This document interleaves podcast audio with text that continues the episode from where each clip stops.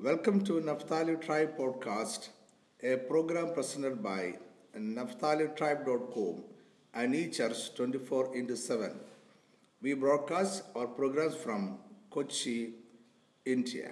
For a discussion on God's Word, I have selected our Lord's Prayer for this week.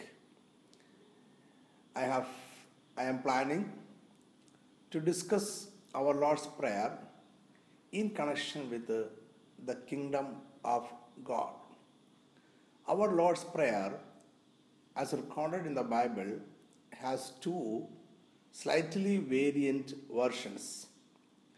One is recorded by Matthew in his Gospel, chapter 6, verse 9 to 13. Let me read it. I am reading from NIV. Verse 9 This then is how you should pray Our Father in heaven, hallowed be your name. Verse 10 Your kingdom come, your will be done on earth as it is in heaven.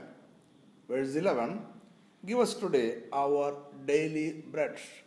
Verse 12 And forgive us our debts as we also have forgiven our debtors. And verse 13 And lead us not into temptation, but deliver us from the evil one. So in NIV, verse 13 ends here and lead us not into temptation, but deliver us from the evil one. But in King James Version, verse 13 has one more part. Let me read it. And lead us not into temptation, but deliver us from evil. For thine is the kingdom, and the power, and the glory forever. Amen. In NIV, they have avoided uh, the last part, for thine is the kingdom, and the power, and the glory forever. Amen. But it is found in KJV. In Luke, in the Gospel according to Luke, chapter 11, 2 to 4, we have another version of our Lord's Prayer. It is like this He said to them, When you pray, say, Father, hallowed be your name, your kingdom come. Give us each day our daily bread. Forgive us our sins, for we also forgive everyone who sins against us. And lead us not into temptation. So, naturally, a question may come to your mind now why we have two different, or at least slightly different, versions of the same prayer. See, during Jesus' time, the Jewish rabbis used to teach their disciples orally. They had no textbooks, no notebooks, no computers, no laptops, nothing like that. Everything was taught by the Jewish rabbi directly and orally, and his disciples had to listen very carefully and by heart everything their master uh, said. So, the masters, the rabbis, used to repeat the same thing at different occasions more than once. That is the reason why we have slightly two different versions of the same prayer. Jesus is repeating the same prayer uh, in uh, as recorded by uh, Luke in his gospel so that his disciples will hear it once again and learn it by heart. Lord's Prayer has two important sections. The first section teaches the things we need to know about God, the things we need to know about God. And the second section teaches the things we need to know about ourselves. So, Lord's Prayer is about knowing God and knowing ourselves, or knowing God in a relationship with, uh, between uh, God and ourselves. This prayer is about the kingdom of God. And we must uh, remember that uh, the major part of Jesus' preaching was about the kingdom of God. When we study this prayer, though it is very short, we can pick up seven points, seven different points from this prayer. Let us discuss all these seven points for this study for this Sunday. The first point is the relationship. That is our relationship with the King of the kingdom of heaven. In Matthew 6 9, this is this then is how you should pray, our Father in heaven. So the relationship is very well stated. He is our Father. The King in the kingdom of heaven or the King in the kingdom of God is our Father in, in heaven.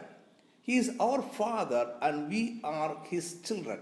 So the relationship is relationship between the king and the citizens is the relationship of a father and children.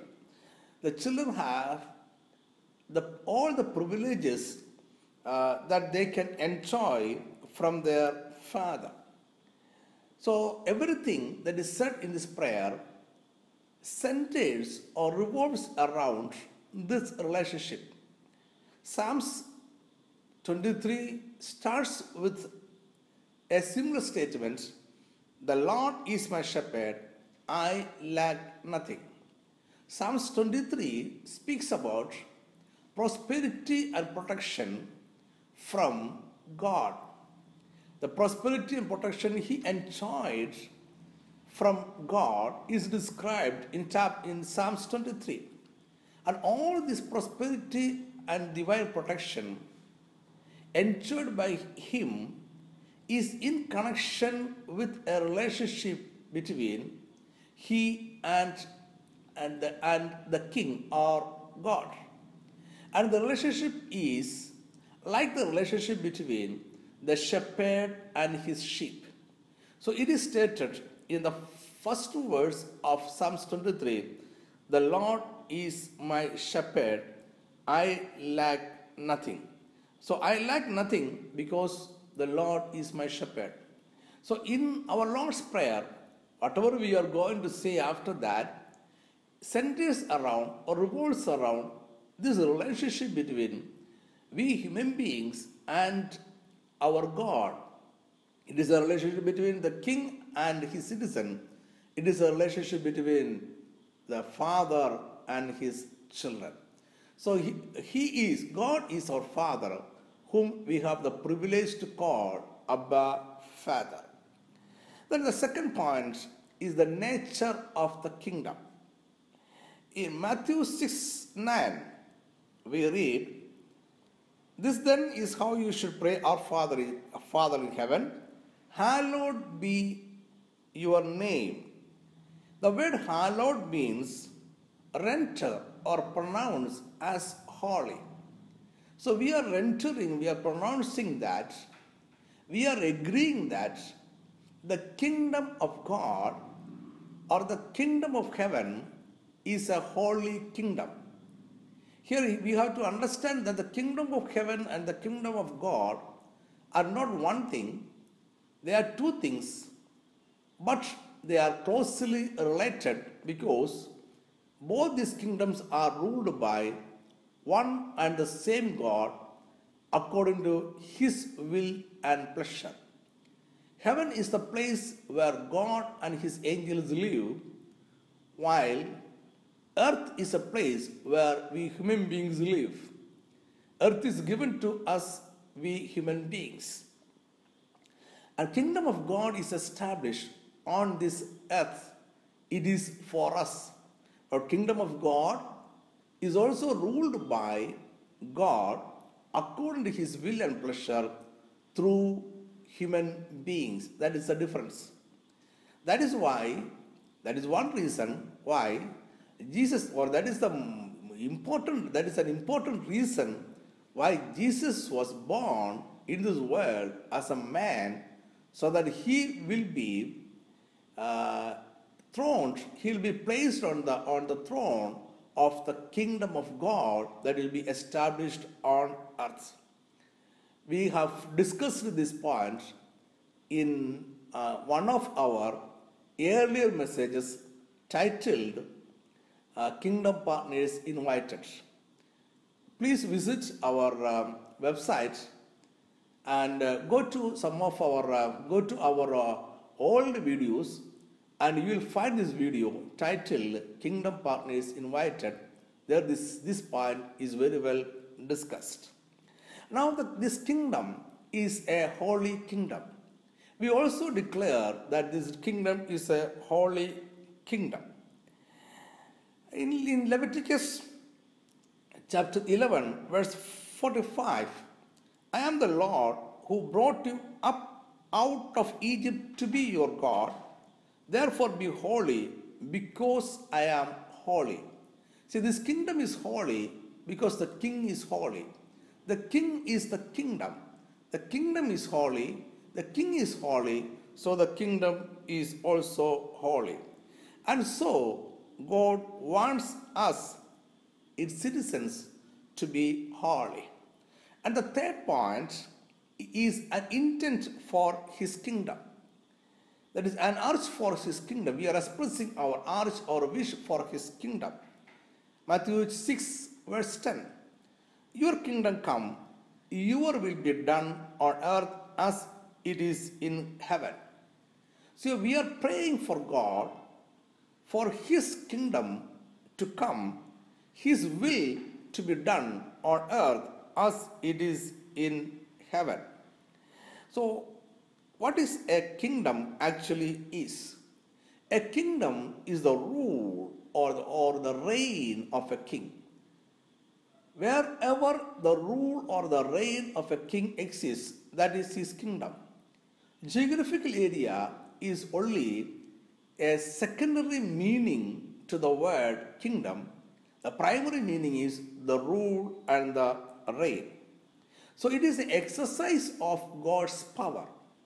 So we are asking God, we are praying to God to exercise His power, to exercise His rule, to bring down His reign on earth as it is in as it is in heaven. And this prayer about um, bringing down His uh, will on earth has two parts. One is one is, is that we ourselves are a kingdom. We are called as a priestly kingdom. In 1 Peter chapter 2 verse 9, but you are a chosen people, a royal priesthood, a holy nation.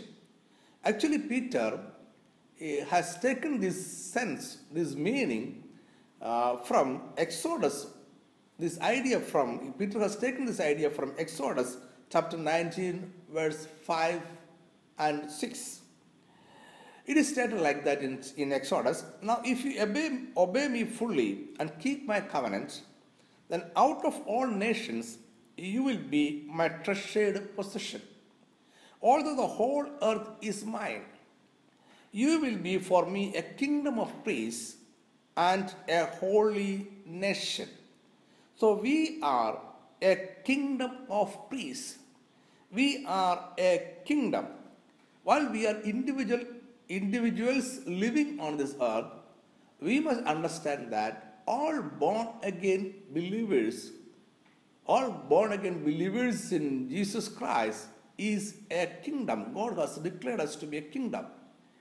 And we, when we are praying, Thy kingdom come, Thy will be done, we are praying so that God's will will be done in our life. Because the kingdom of God is within us. Jesus Christ has stated it very clearly that kingdom of God has already come and it is within you. it is within each one of us. So when we pray, let your kingdom come, we are praying that God's will must be exercised in our life, in our life, because we are a kingdom. So at present, kingdom of God is ourselves. It exists within us. We are the kingdom of God. And God is exercising His will, His heavenly will, through each and every one of us. Just think about this. If you are living a holy life, if you are leading a sanctified life, it means that the world has become more holy or more sanctified. When the number of people leading a holy and sanctified life increases, the world will become, or the world becomes more holy or more or and more sanctified. So at present, the kingdom of God is within us. And when we pray, Thy kingdom come, Thy will be done, we are praying so that God's will be done in our life it will be exercised in our life and through our life. And the second part of um, uh, our uh, this prayer is that is the future fulfillment of the kingdom. There is an apocalyptic fulfillment of the kingdom with the signs and wonders. In Matthew chapter 25, verse 31 to 34, when the Son of Man comes in his glory and all the angels with him, he will sit on his glorious throne. All the nations will be gathered before him, and he will separate the people one from another, as a shepherd separates the sheep from the goats. He will put the sheep on his right and the goats on his left. So, this speaks about a manifestation of, or a final manifestation of God's kingdom that is yet to happen in future. So the kingdom of God is already present in this world because it is within us and the kingdom of God uh, is to be fulfilled, uh, is to be consummated, is to appear in its um, uh, full power and glory in, in future. And the fourth point we pick from the prayer, Lord's Prayer, is prosperity in the kingdom. Matthew 6 11. Give us today our daily bread. Usually we have a negative approach to this prayer because there is the word daily bread. When we think about daily bread, we are interpreting that daily bread is scarce, it is little, it is a small amount of uh, blessing, but it is not like that. Think about Israelites uh, living in the desert. Israelites living in the desert was the desert kingdom. It was a manifestation of the kingdom of God. And Israelites living in the desert had everything they need. And when they wake up from a sleep, their food their water is ready at their doorstep. How much they need is ready at their, at their doorstep. No one lacked food, no one lacked water. God preserved their trust. God preserved even the color of their trust. God preserved their shoes. God preserved their life.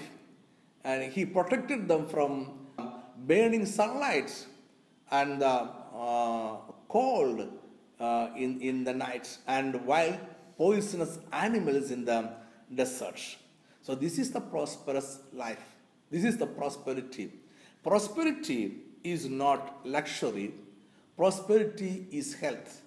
It is a health of our soul, it is a health of our um, physical body, it is a health of our material blessings. If we have a healthy soul, if we have a healthy physical body, if we have um, healthy uh, material blessings, we are leading a prosperous life.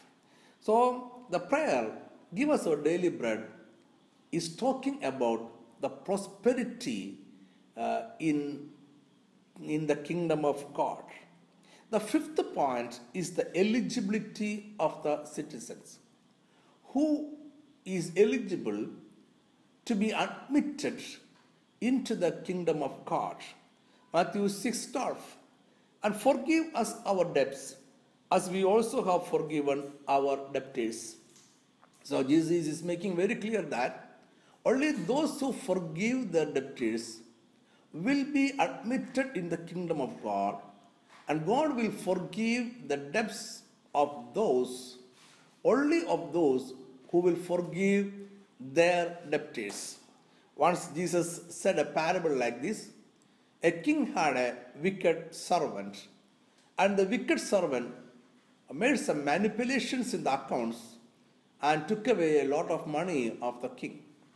The king came to know about it, arrested the wicked servant, and the king uh, tried to put him in the in uh, decided to put him uh, in in prison.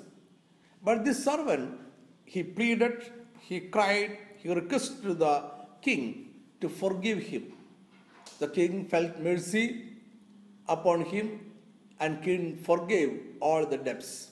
And the servant went out of the palace debt free but when he, he, he went out of the palace and in the street, he met another poor fellow who owed him a small amount of debt. The, what the servant did is that the servant uh, took hold of him, caught him, arrested him, put him in the prison, and asked him to pay even the last uh, penny. When the king heard about this, the king called back the wicked servant, arrested him, handed him over to his soldiers. The soldiers tortured him and put him in prison.